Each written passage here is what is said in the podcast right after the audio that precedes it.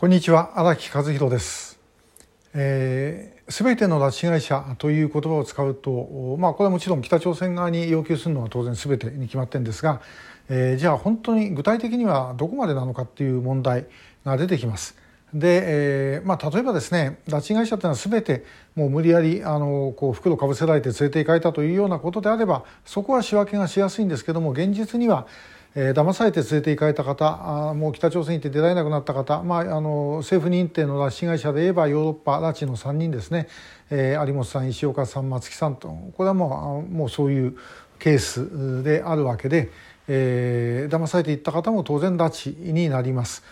それからまああのおびき出されてっていうようなケースですね、まあ、要はまあ騙されてと同じなんですけどおびき出されてそこから無理やりにというようなケースの方もおそらく結構いただろうというふうに思います。で、えー、そうするとですね、まあ、その自分の意思で行った、まあ、北朝鮮いいかな我々の世代ってですねあの特に、まあ、70年安保の影響やなんかがあって北朝鮮っていい国だえで、え南はあの軍事独裁国家だみたいなイメージが、まあ、子どもの頃随分いろいろ言われました。で、えー、そうすると、まあ、北朝鮮行ってみようかなっていうふうに思う人間も当然いただろうと思います。で行って出られなくなったでこれはまあやっぱり拉致ですよね。えー、でそうするとですね今度は在日の基幹事業との関係どうなんだということになるんです。で、えー、在日の基幹事業は、まあ、あのもう向こうへですねえ、自分の意思で行ったんじゃないか言ってしまえば簡単なんですけども現実問題として行った人の中でですねあのもう本当に希望に燃えて、えー、これ祖国のために頑張るんだというようなことを思って行った人ってどれくらいいるのかっていうと必ずしも多くはなかったんではないかとやっぱりみんな半信半疑であっただろうというふうに思います。え、だからあのご家族全部行ったというケー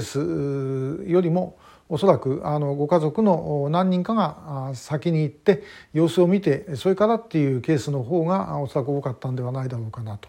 いうふうに考えるんですね。で、まあ、結果的にそれで3年間で、えー、基幹事業は終わりになるわけですけれどもあそこあの、まあ、事実上ですね、まあ、その後も84年まで続きますがもう最初の3年ぐらいでもうガクンと数は減っちゃうわけです。で、えー、しかしもう帰ってこれないという意味で言うとこれ拉致とですねやっぱり決してあのこれは違うんだっていう言い方はできないだろうと思います。えー、北朝鮮側に対して要求するのは全てのっていうのは、まあ、これは当然ですけどもしかしじゃあ本当にじゃあ全てのっていうのはどこまでなのかって我々の方で考えるとなるとそこの線引きは非常に難しいですね。でじゃあ国籍で分ければいいじゃないかという話になるんですがそうするとじゃあ金田辰光さんどうなんだということになります。えー、田中稔さんは帰ってく、えー、るでも金田さんはいらないってそんなことできますよね、えー、できるわけがないですだ。から政府認定ではありませんけども警察団体、えー、つまり政府が認定するのは日本国籍持っている人に限るということに現在現在の支援法ではなっているんですけどもしかしえー、だですからその支援法の認定の対象には現時点はならないけれども警察が拉致で間違いないというふうに断定しているとケース2人あります。えー、この2人は江清美江剛という朝鮮籍の、まあ、当時本当学齢前の子供ですけどもこの2人はですねえー、お父さんは高麗儀というあの、まあ、工作員、えー、だったわけですがお母さんは渡辺秀子さんという、まあ、工作員だと知らずに結婚した、えー、女性日本人女性、えー、ですねで、えーまあ、その父親の席に入ってたんで朝鮮籍ということになってるわけですね。だからこれ日本国籍というふうにしてしまえばですねもう完全にあの簡単にですねこれ、えー、拉致認定になるわけでそうするとこの2人朝鮮籍だから関係ないって言えるのかって言えるわけないですね。私の中学の後輩でも2人北朝鮮行って戻らなかった、えー、と思われるのがいるわけで